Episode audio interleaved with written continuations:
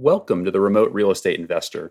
On today's episode, we have guest Patrick Burns, who is the co founder and CEO of Spruce Title. We get into the title process and some key terms as it relates to remote real estate investors. We also look into the crystal ball of looking at the future as it relates to policy and technology.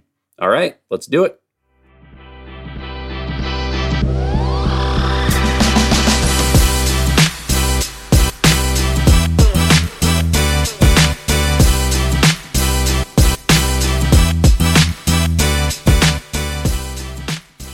Patrick, why don't you tell us a little bit more about yourself?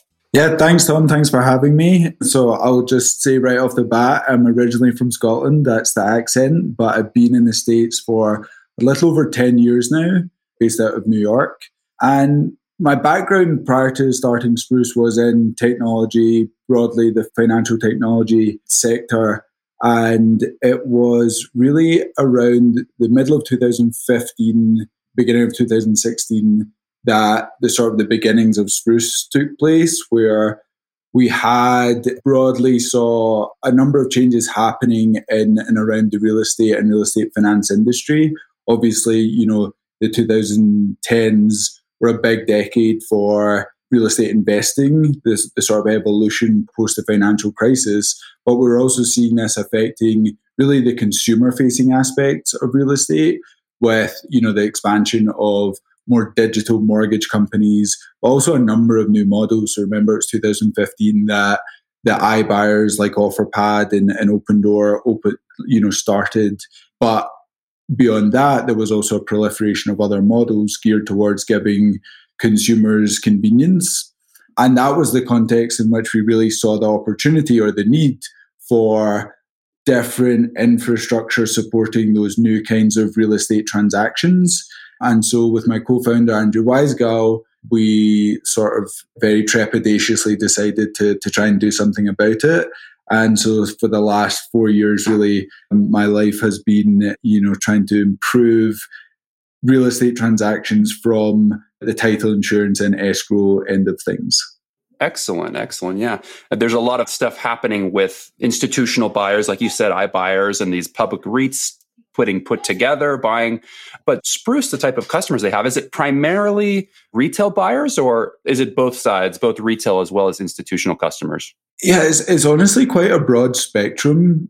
I think I'll start by saying who tend to not be our customers. And that's the most sort of traditional real estate transaction, where real estate transactions happening locally with local realtors, a mortgage broker, buyer and seller that's which which it has been, you know, for much of the last hundred years. That's best served by the sort of the local service provider, or that's how it happens. The generation of clients that Spruce was created to serve were really the clients that were doing things remotely, first of mm. all, online, at scale, most often across multiple geographies. And so where we come in is, you know, when those companies or mortgage lenders or buyers or brokers have the need for a scalable, efficient solution, very often it can provide some extra convenience, some digital experience to the their end consumer. That's really where we come in. So what that ends up looking like is we work with you know forward-thinking mortgage lenders. We work with rent-to-own models, sale leaseback models, equity investment or down payment assistance models, digital brokers of both, you know, sort of owner occupied traditional units as well as, of course, you know, rental and, and investment properties like Roofstock. Yeah, that's great. We'll dive a little bit more into where Spruce fits into this ecosystem and a little bit more about just kind of in general about title. But let's start with defining some terms. I think title is one of those things that can be a little bit ambiguous in what it means. So I think now is a good time to level set so go ahead and define me. I'm gonna I'm gonna ramp off a couple of different terms here, and sure. we'll walk through them. Just do the elevator pitch on understanding what they mean. So title, title insurance, escrow, deed. Walk us through some of these different elements. And if I'm missing any core elements, feel free to add this onto the list. Sure. Let me just start by saying, you know, it wasn't so long ago that these terms were all a mystery to me as well. And what was frustrating trying to learn about the industry is that a lot of these terms are kind of shrouded in a bit of mystery. They're used interchangeably with other terms. There seems to be different terms in different parts of the country relating to the exact same thing. Um, and this is all the case. So, you know, first of all, I would say if people feel like they, they don't understand all of these details, even experienced real estate investors, it sometimes seems like that's by design. I think I'll be generous and say I don't think that's by design. That's just because, you know, the way this industry has evolved over, you know, the last decades plus is very locally where different terms have evolved for different things. And, you know, a large part of what we try and do at Spruce is sort of create more consistency and transparency into the process so people aren't trying to jump around with terminology or, or, or figure these things out on the fly. I'll jump right in um, to the list there. So title, title insurance. Title is just it's the legal word for what we what we refer to as ownership of real property. So real property as opposed to you know the personal property that you own. And we have title in this very sort of normal concept of like I own a home, but really what that means is I have a bunch of rights as it pertains to the home. So I have the right to use it, I have the right to rent it out, that kind of thing. And the reason it's defined that way is very often you have many rights to the property, but someone else has a right as well, right? You maybe have a utility easement. That's a form of, you know, ownership of the property. It's, it's that that utility company might have. Um, and you might also own the home subject to a debt, like a mortgage, for example. Title insurance is quite simply a, a sort of guarantee surrounding that ownership. So, title insurance protects a title holder, or rather, an insured, from a defect in their ownership. So, I think I own a home. I get a title insurance policy to guarantee that I own the home, but um, there, it, it's discovered or it's uncovered somehow that there is uh, something stopping me from using the home, and I incur a financial loss from that. Title insurance is there to, to protect me.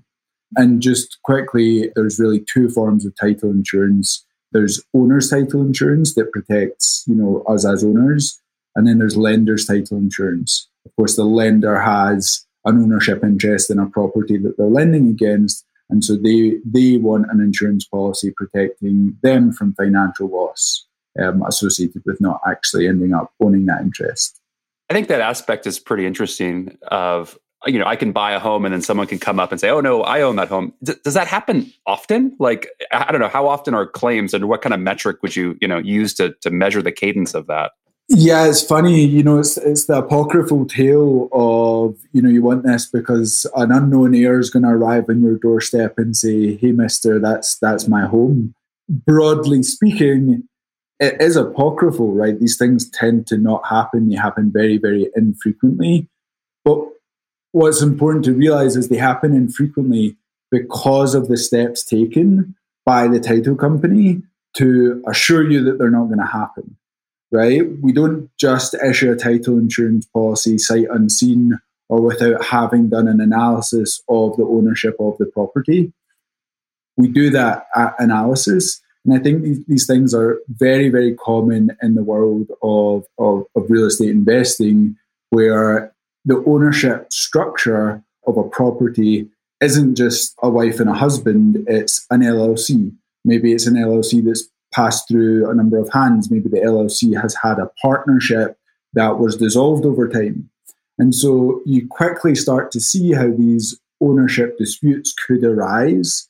And the job of a title company is to look into that chain, look into that ownership structure, whether it be the ownership structure of an LLC, who has authority to you know execute a transaction on behalf of an LLC, and really, what the folks listening in to this podcast might be more concerned about, you know, are they buying a home that came out of uh, some kind of corporate dispute or disillusion or, you know, things like that. And of course, the instance like someone showing up on your doorstep or suing you don't happen very often, but they will surely happen if a title company doesn't do their job. Michael, do you have any outstanding questions on just title, title insurance? I'm sure you got something good. Yeah, I've got a billion title questions, but we don't I don't think we have time for that on this podcast. But was hoping to just finish out the definition list for all of our listeners here. So can you talk to us maybe about the difference, Patrick, between title and escrow? Because those are so often talked about conjointly. Yeah, exactly. They're often talked about conjointly because they're often just done by the same same company, the same party. The title process really is is you know those aspects of the transaction that relate to that ownership piece of things, whereas escrow is quite simply the money movement. And in fact, also the, the contract movement as well. You know, often we hear of documents being held in escrow. It's really the mm-hmm. execution of the transaction in most of the country, it's really the same company doing doing both pieces of things. So Spruce is both a, a title agency and an escrow agency. It's very common in California, especially Southern California, for them to be separate entities. There aren't really any good reasons for that, other than that's the way things evolved there for a whole bunch of reasons. Doing the title part of the process was extremely costly in California and so companies evolved to do the escrow piece where they could have the sort of the local presence and the local relationships and rely on a, a separate title company to, to provide the title insurance. But yeah, so broadly speaking, escrow is the money movement where the money sits and under what conditions the money moves out of the transaction. And title is really about the, the transfer of ownership of the property. Okay, great. And so maybe can you walk us through what a traditional transaction looks like as from a title perspective? What are the kind of sequence of events that go on in the escrow process? Sure. So everything starts when there's a executed purchase contract. So, you know, a buyer and a seller have agreed to a bunch of conditions under which they're willing to go through this sale.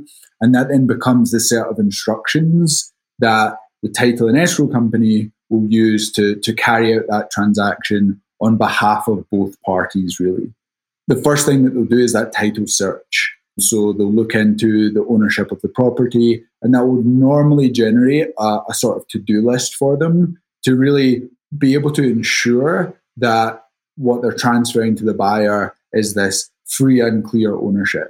Right. So the super common ones there is property has a mortgage, they need to make sure they can pay the mortgage off out of escrow. So they'll be contacting the mortgage lender to, to get a payoff statement for that.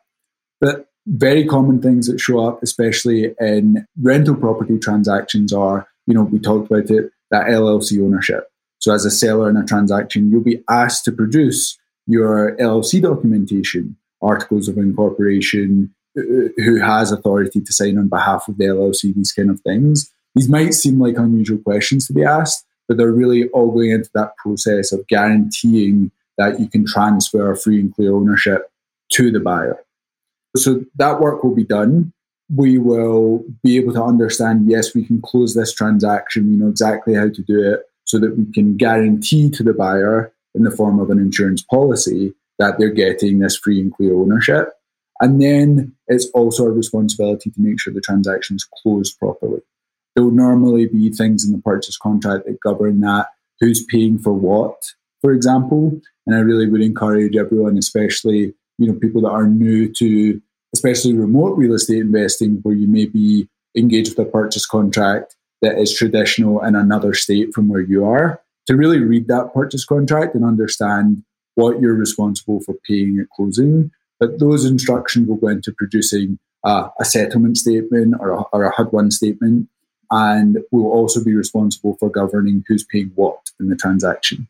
So that will include things like, you know, prorating property taxes for the time the seller has owned the home or the buyer will own the home.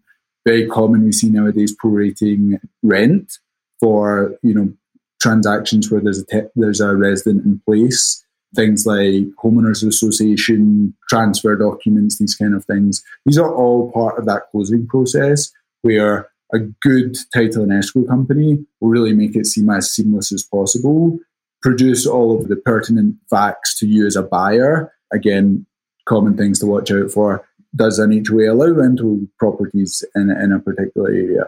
These are all things that would go into that closing process. And then we go about executing the transaction.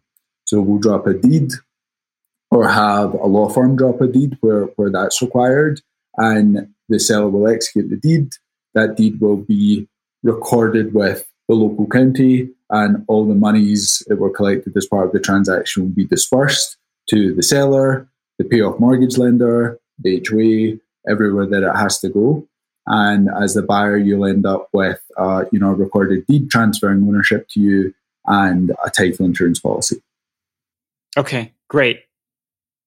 And I've heard that most title companies won't allow you to close the transaction if there's issues with the title, right? I've heard it recalled to as cleaning the title. Yeah, yeah, cleaning or clearing title. It's look, it's it's not so much that they won't allow you to close the transaction; it's that they won't insure the transaction, right? Like if there's a if if there is and there's always a way to clear this, right? It's just a question of does it work for you and your timeline? Does it work and for you and your financial situation? What you'd be buying it subject to? But again, you know, these are issues that when you're buying residential property as just an owner, they come up rarely. But when you're buying rental properties, because of these ownership structures or because you know we're, we're often buying rental properties that are more likely to have been subject to things like tax sales or foreclosure proceedings and so on, there tends to be more to that analysis of ownership. And it absolutely is the case that sometimes that ownership is really, really hard to ascertain, or there's some party that may have an ownership interest that just isn't playing ball with you. They can, you know, they're not willing to sign away that in the form of a quitclaim deed. They're not willing to, you, know, agree on a payoff amount for some private judgment that they had, that kind of thing. And so, in those circumstances, a, a title insurance company, or at least what, what we would say at Spruce, is we can close this transaction subject to these issues. And, you know, whether you want to take that at face value, whether you want to get independent legal advice about that, or you know whether you want to, to sort of listen to us if we're saying that it's not it's not really a good idea um, then that that's kind of the prerogative of the ultimate buyer I'd love to hear on what are the some of the more common issues and what are some maybe like really outside the box issues that you guys have have ran into. Yeah, so the more common issues, I would say, especially in this segment, are really around those sort of corporate actions. We often have issues where you know an investor is maybe out of the country or the sellers out of the country. That tends to be more problematic and it's, it's been a really interesting environment right now where you know a, a number of states have signed executive orders allowing for the expansion of online notarization but there's this very sort of maddening on the one hand but interesting on the other web of which states allow which documents to be notarized electronically, remotely, and electronically in person via a power of attorney, all these, these sort of different considerations. And sometimes just getting the, the documents executed and recorded in a way that's in accordance with the laws of a given state is a, a sort of crazy mind game of, of you know decision trees. That that's something that's been coming up a lot and then I would say, yeah, beyond that, it's it really tends to be things around was an estate executed correctly? Can we contact all of the you know all of the decedents in that state? Can we contact the you know every member of the LLC that clearly because of the operating agreement need to approve of a sale? These kind of things. In terms of more out of the box ones, they don't happen that often, but there's definitely, you know, very occasionally you'll find odd circumstances. We've definitely had some stories about title issues arising from people claiming to have ghosts in their home. uh, there was one I remember we, we did a blog post on this last Halloween. There was some home in New Jersey that was apparently occupied by a ghost and the sellers knew this and didn't disclose it to the buyers. And the reason the title company got involved in it is because the buyers claimed that it was some title defect that they didn't, you know, there was another owner in the property that wasn't being this close to them. I forget how that one ended up. I'll need to I'll need to find out about that. But beyond that, you know, one one thing that comes up that's often a bit more unusual is boundary disputes. Again, it's not that common, especially in the western part of the country, where we, we have subdivisions, platted land. You know, you can look up the, the plat map and see it all divided very, very nicely. But in the certainly the original 13 colonies happens a lot in New York. You have legal descriptions to properties, the, the sort of legal definition of the property boundaries defined in these crazy ways, like, you know, walk to the big oak tree at the northwest side of the property, take 400 paces south, south by southeast, and then turn, you know, in the, these multiple paragraphs to describe the property. And sometimes you know just the, the reality doesn't reflect what that legal description is especially if you know maybe someone's owned the property for a very long time. In that instance I, you know i would really encourage everyone that, that that's involved in a tra- transaction like that basically to, to get a survey to get a survey done of the land have the lines redrawn have the legal description restated if needed because you know there are definitely instances where you know you just can't draw the property boundaries from this ancient legal description. That's hilarious. Thinking of some of the old school uh, legal descriptions, you know, yeah, throw yeah. two throw two stones with your left hand, see how far it goes. uh, this is a great segue talking about regional considerations. So I know you know closing title can be pretty specific state by state from my knowledge, I know that there's certain states that are attorney states, and there are mm-hmm. certain states that require certain types of inspections, and some may require surveys. I'd love you kind of just kind of like high level, you know, what other type of uh, unique regional considerations there are. Yeah, absolutely. So there are a ton of them, and again, you know, I'll go back to what I said earlier. There are some differences that that seem like differences, but they're really just customary. They're not, you know, any real legal consideration. But then there are some that are genuine legal considerations. Uh, and again, there's a, there's a large part of the role that, that we at Spruce play in these transactions is to really act as that guide between whether it's a, a, an investor or you know one of our clients operating from you know operating out of Oakland or operating out of New York but buying homes in Cleveland, Ohio, for example, Cleveland and many other states potentially. And so we see our role as acting as that bridge so that you, as a buyer, all you care about is does this property fit inside my buy box? Not let me understand the nuances of the closing process in Cleveland Heights, where, by the way, you have to have a point sale, point of sale inspection done prior to the closing of a transaction. So there are all these local nuances that do come up. Attorney states is another one where we talked about escrow earlier, that money movement part of things. There are some states like Georgia where handling funds in a real estate transaction is considered practice of law. And so you need to engage a, a law firm in doing that. But again, if you work with Spruce, you shouldn't necessarily know much about that because we would handle it on your behalf. And so that's really, you know, one of the areas that has become a problem over the last 10, 15 years as more and more people are transacting real estate at a distance. And that's one of the problems that, that we're certainly trying to address. So, Patrick, when people are looking at title, because that's one of the nice things that Roofstock provides is a preliminary yeah. title search. What things should they be looking at? What should they be looking for? What would be a red flag for someone who maybe has never looked at a title policy before? Yeah, absolutely. So, what you'd be seeing is am I going to be able to close this property on the timeline that I need to close it on? Right. That's really what it comes down to because these things can always be solvable. There's always a way to solve them. And it's really what's the level of complexity here? Because that level of complexity tends to translate into the likelihood of closing delays. You, what you will see, first of all, is maybe you look at 100 property reports 90 of them are going to look virtually the same, right? 90 of them, they're going to be subject to a mortgage, they're going to be held in, a, in an LLC or by an individual, and you can be pretty confident that that's not going to be an issue.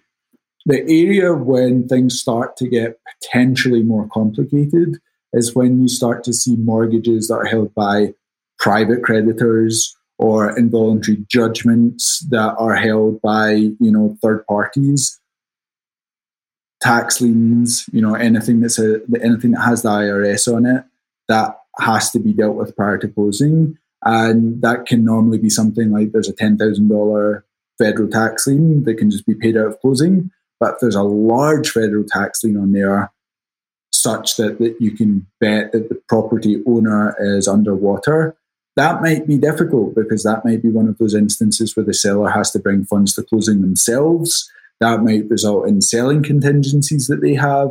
You know, these are all things that you, you can never tell that they're deal breakers just by looking at a title report, but they're the areas where there's a higher risk of a longer timeline around closing. Great. I think a lot of buyers within Roofstock, you know, we list the preliminary title, they get intimidated. They see like, do I have to read through all of this if I want to make yeah. an offer on a property? I mean, my advice would be like, hey, you're not going to be able to close on this transaction because it'll get, you know, caught up in title. I don't know. What would your feedback to a buyer? Yeah, I wouldn't worry about it. You know, like that's one of the one of the phenomenal things about Roofstock is the level of information is available to a, a prospective buyer. I think there's, you know, certainly parts of that that pertain to the buyer's investment criteria, their, their, their investment goals, that kind of thing. And so that's clearly an area for deep, deep analysis. In the title world, you know, I tend to look at it as more of a binary sort of problem. Title's just a friction in the transaction.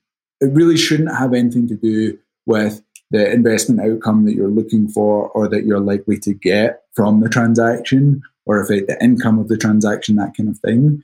So I would say, look, it's our job to deliver that title to you free and clear with an, an owner's policy that's going to guarantee you no financial loss from the title in the transaction.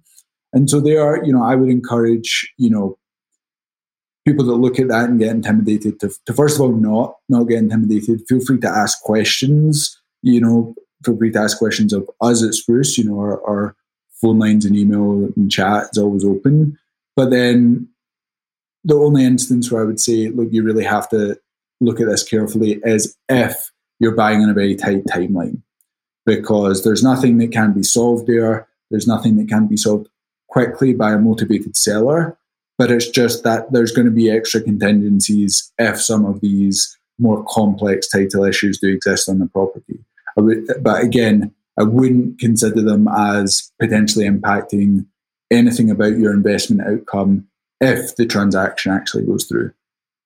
It, I guess the the other risk that I would advise for people out there is if you're buying on the courthouse steps or yeah. you know auctions, that's where you can end up buying a very expensive piece of paper if you're yeah. not like near title. So, but if you're hmm. buying through a more traditional marketplace where you're going to get title insurance, I think that's I think that's a good. I think you can give yourself paralysis by analysis. Use oh, I need to read this whole preliminary title report before I submit an offer. Like, no, that's not the case. I think yeah, it's, it's a great point, Tom, actually. And uh, yeah, I'd be remiss not to, to point that out. There are many instances where you may want to buy a property without an owner's policy, without title insurance.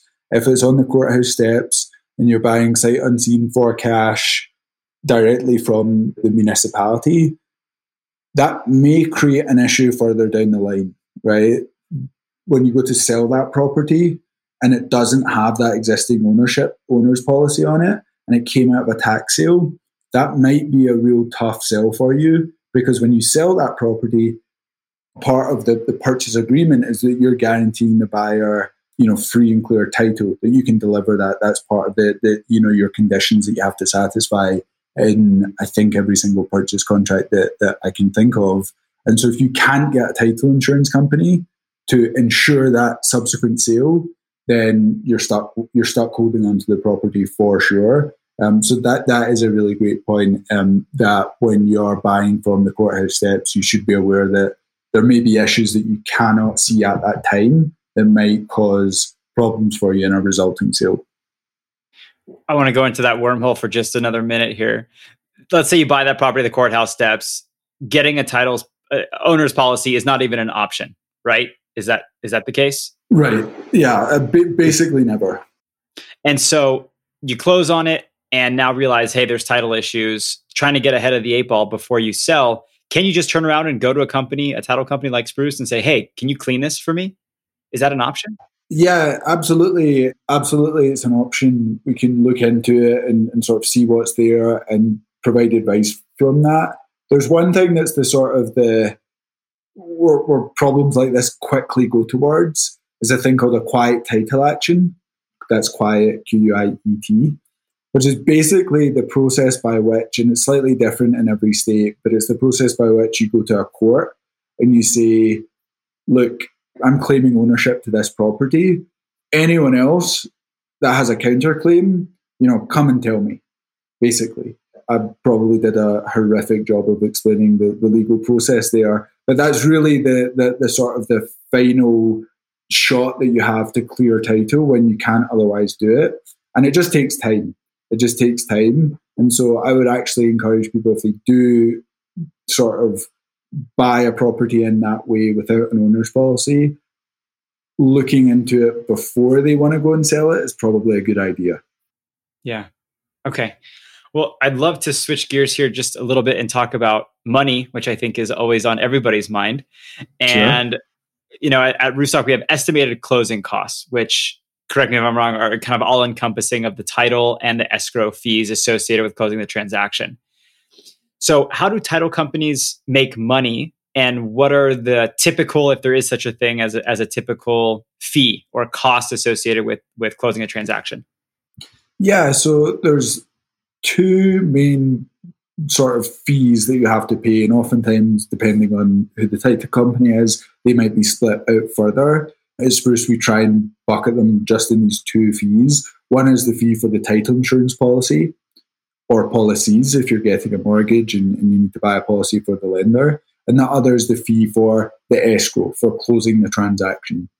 That title insurance fee is going to depend on the value of the home. So it's going to be lower if the home price is lower, and it's going to be higher if it's higher. And it's also going to depend on the state that you're in. The closing fee can also vary quite widely, and that's really the area where a savvy buyer should be looking with a fine tooth comb over what fees are being charged there and why. Because mm-hmm. it tends to be that the insurance premiums are, in some cases, actually set by the state. So in Texas, Florida, New Mexico, they're actually governed by the state Department of Insurance. But in others, in most other states, while they're not necessarily governed by the state, it's one of those things where all of the insurance companies file very similar rates. So that tends not to be where you can be overcharged or get a deal from.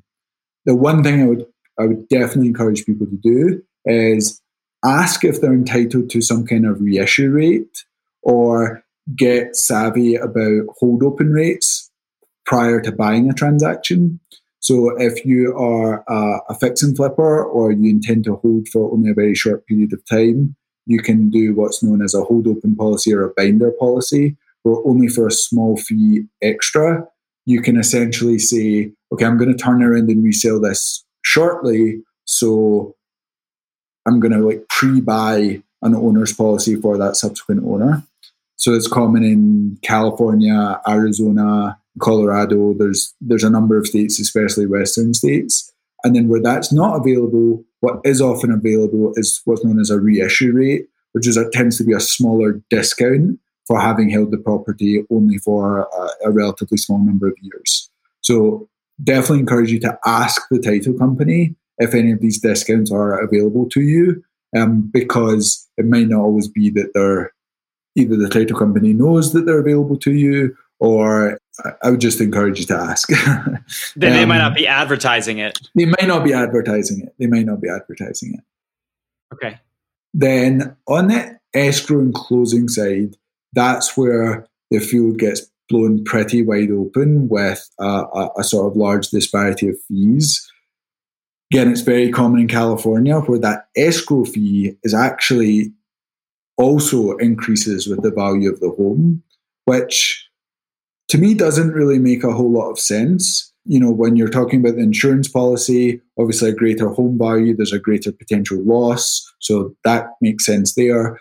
But when it comes to closing a transaction, you know, the work that we do to close a transaction that's a, you know, $2 million property in the Bay Area or a $200,000 property in San Bernardino or something like that, the work's the same, right? So it's still a deed, it's still a wire, that kind of thing. And so that's really an area where I would encourage, you know, buyers to, to shop around a little bit or push the title or escrow company on what they're charging and why. You know, common things that get added there are things like wire fees, courier fees, notary fees.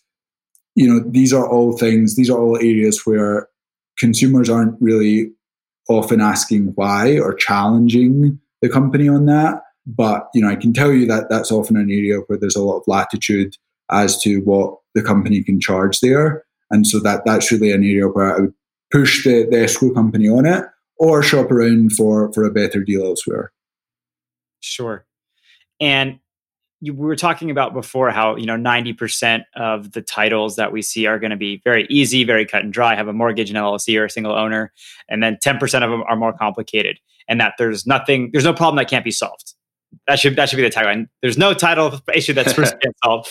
But with so time with time. Some with time with time yeah. with time yeah. So is it fair to say then that the title fees increase with a more complicated title or is it pretty much going to be universally roughly the same cost? If we took two properties each at a hundred thousand dollar sale price, those title cup fees would be relatively similar. Yeah, in almost all cases they would be relatively similar. If you have to engage in one of these other legal processes, like a quiet title action or something like that, there would be additional fees involved. You may sure. even be encouraged to, you know, engage your own attorney, that that kind of thing. But for the vast majority of cases, even if there are you know extra judgments on there or just sort of generally more work to be done, you're not going to be charged more more for that transaction. Certainly not by Spruce. Great. Okay, cool. And so when you were talking about shopping around for different companies, I mean, how how should someone go about doing that? What questions should people be asking of these title companies? Yeah, it's not the easiest thing to do, unfortunately and again, this has really comes out of the, the, the history of real estate transactions being so local, where in each local market you maybe only had one provider or one or two providers, and so it's not you know it's not the kind of thing where you can really do like an easy online comparison, for example. Mm-hmm. Um, that's why there's been, frankly, a lot of regulation, maybe not even enough regulation into what can be charged by title companies. One of the things when we're talking about owner occupied mortgages the new TRID rules that came into effect. We don't see this on investment transactions, but if you've gone through a mortgage refinance, for example, on your on your primary residence, you'll see these forms where it clearly states, you know, these are services that you can shop for. Right. Unfortunately, it doesn't say, you know, go to this website to compare rates. right. because it's quite hard to do. So the best way to do it is really just to, to contact companies directly and ask for a quote. Or if you know maybe you're a buyer in a transaction and there's already an escrow company attached to it, maybe your first port of call is really to take the quote that they've been giving you and push them on it. Push them, you know, tell them what you can do, they can do with it. Ask them why they're charging a wire fee or a notary fee or that that kind of thing. Of course, the other thing that you could do is work with Spruce, where we're not going to give you a hard time about that stuff from the get go. Great. Love that. I like it. Uh, you know, a couple of other process questions I want to ask real quick. So let's say I buy a property in my personal name, name and then I want to do a quick claim deed to move it over to an LLC one, can you explain what I just said? and two, you know, is that something that Spruce is involved with as well? Sure. So I think the term that's worth explaining there is quick claim deed. What's a quitclaim deed? And that's Q U I T. Sometimes people say quick claim deed, but, but it's, a, it's a quick claim deed. And it's kind of supposed to do what it sounds like relinquish your claim to the property, right? So the difference for, between a quick claim deed and a deed that you might use elsewhere. And there's many other names for those other kinds of deeds. There's a grant deed, which is very common, uh, especially in the western part of the country. There's a warranty deed, special warranty deed. You know, all these kind of things are I mean broadly the same thing. That basically means I, as a seller, am selling you this property and I'm telling you that I own the property, it's mine to sell you. Right? That's kind of the point of a, a warranty deed or a grant deed. A quitclaim deed is something that's a little softer than that. It basically says, look, I'm not saying I own this property, but if I do, or if I have any right to it, I'm giving it to you now. and that's why that, that I mean that that's um, again I'm probably doing a terrible job and uh, the the lawyers on my team will probably kill me for explaining it that way. Um, but but the sense that I'm trying to give you is you don't want a quitclaim deed from someone you don't know because it's much harder to pursue them for you know someone else that owns the property or something like that. And what that really translates into is that means a title insurance company won't insure a quitclaim deed from someone that you don't know. So the much more common use case for a quitclaim deed is just like you said, Tom.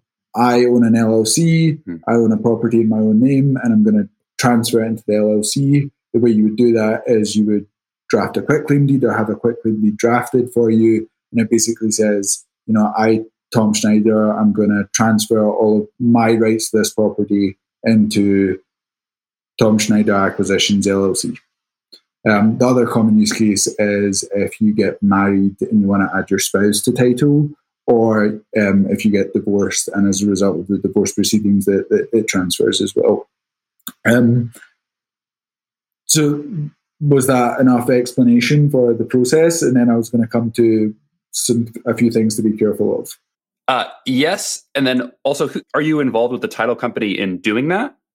Yeah, so absolutely, you might want to be. So the common times that you might want to do this is if you go to refinance your property, for example, or you go to sell the property, or you're just restructuring your properties in your portfolio.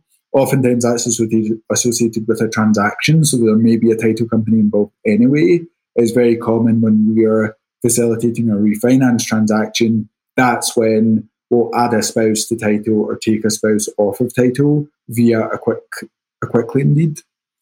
You may also want to do just a result of a portfolio restructuring or something like that, in which case you could absolutely engage a title company to facilitate that.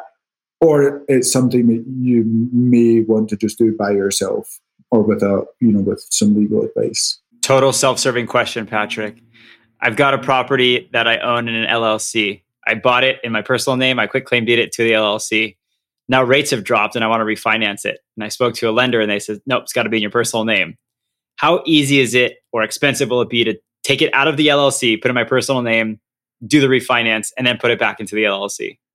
So it depends on where you where the property is in the country, because really what you're going to pay for is recording that deed. Um, sure. And so it's in California.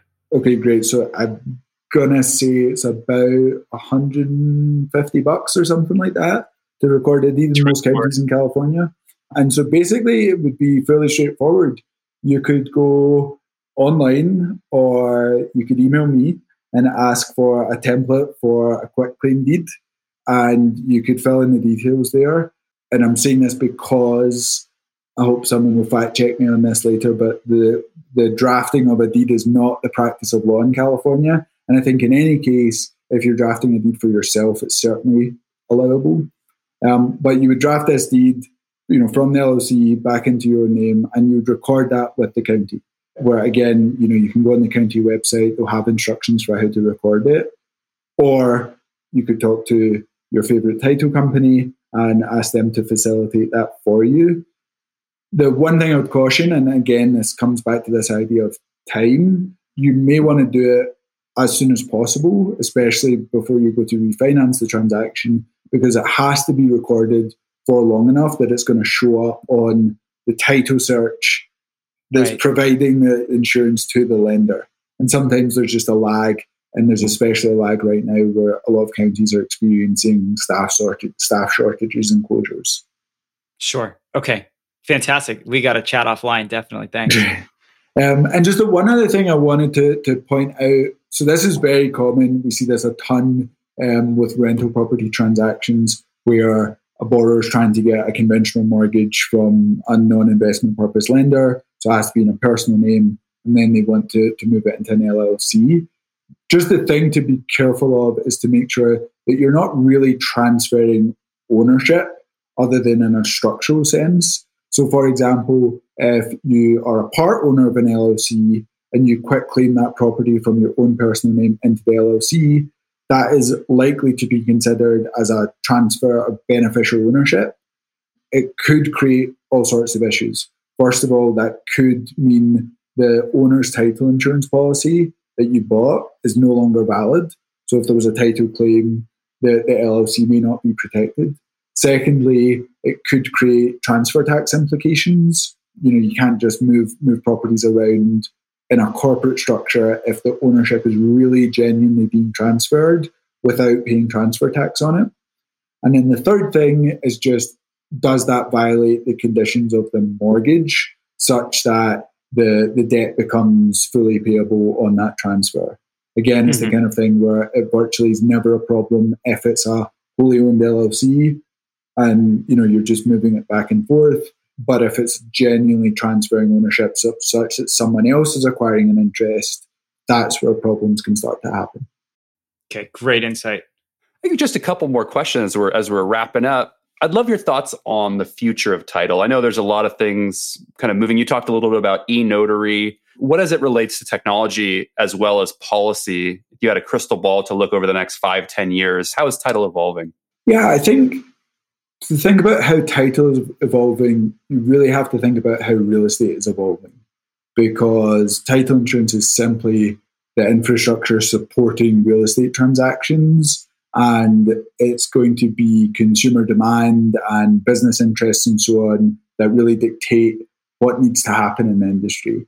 And so for us, we think about sort of a couple of key trends. First one, and I think most pertinent to, to, to your audience, is more and more properties are being owned for investment purposes. And more of these properties are being owned by sort of small cap real estate investors right? There's really the, the proliferation, and I know, you know, Roofstock plays such a huge role in this, but really getting more people into the SFR industry. And that means there are more transactions happening at a distance and more transactions happening by people that really care about efficiency and convenience.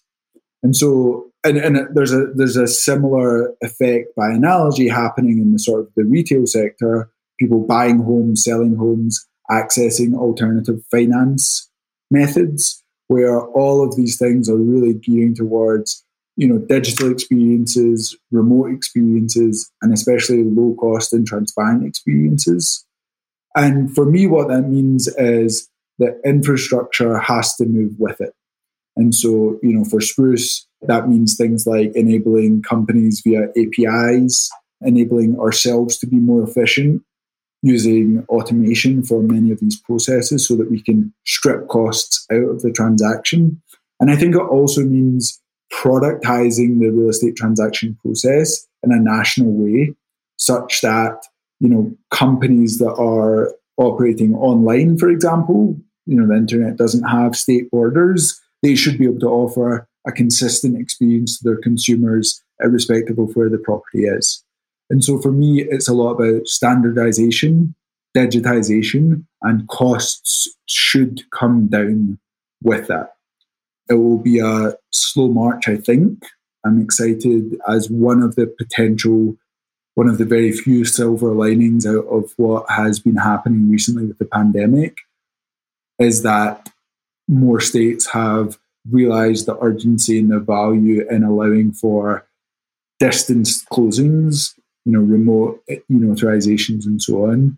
And these are things that hopefully will be a trend that continue in the future and serve to just reduce friction in the real estate transaction. Preach. Love it. I've got a couple of uh, quick fire questions for you, but Michael, do you have any last questions you want to ask? I've got one final question for you, Patrick, and I think I already know the answer. Okay. But is there is there ever an instance other than the courthouse step scenario when we talked about where getting an owner's title policy doesn't make sense? I would never recommend it. And I'll sure. tell you the, the reason is, right? It's you can be you know, you can be as skeptical as you want about the likelihood of some a problem arising, but really the it, it's less about your own your own concerns and more about think about what those that subsequent buyer's concerns are, right? If you're going to sell the property at some point, you're going to have to make sure the property is insurable. And so it's just one of those things where, in the scheme of things, it, it's probably not worth the risk of something not not being um, not being insurable. Sure. Okay. Great. All right. I got a couple of uh, quick fire questions for you. These are just kind of quick, you know, either or decision, some real estate related, some not. Are, are you ready for this, Patrick? Ready. All right. Consolidation or diversification? We've got to be diversification. High rent growth or low vacancy? Speaking as a renter, I'm going to say low vacancy. Love it. Me too. Cash flow or appreciation? Cash flow. Debt or equity? Maybe a, a healthy amount of both. I like it. I like it. Local or remote investing? Come on, it's got to be remote. That's right. Turnkey or massive project? Turnkey for every day, and then maybe one massive project in your life. Yeah, a, a love project. Yeah. Uh, all right. Last last three. Uh, midnight oil or early bird worm? Oof, both. Spoken spoken like a true co-founder and CEO. it's been both. It's been both for a number of years now. I don't see any sign of that changing. Uh, text message or email? Email. Olive oil or butter? Oh, both at the same time. Oh, I like it. I like it. That yeah. was it. Those are our quick fire questions. So, but always a pleasure speaking with you, Patrick. How can people get a hold of you? Tell us a, a little bit more about Spruce. The floor is yours. Yeah, absolutely. So you can find us at spruce.co. That's our website. You could email me, patrick at spruce.co. Or, you know, I think that we're, we're out there on all the social channels as well. But um, of course, the best way to, to work with Spruce would be, you know, go buy a property on Roofstock and uh, use us as the, the title and title and escrow provider. Awesome. Thank you so much for coming on. This has been super enjoyable and learning a ton. Great, great to connect. Yeah. This was great, Patrick. No, absolute pleasure. Thanks so much, everyone. Awesome. Thanks.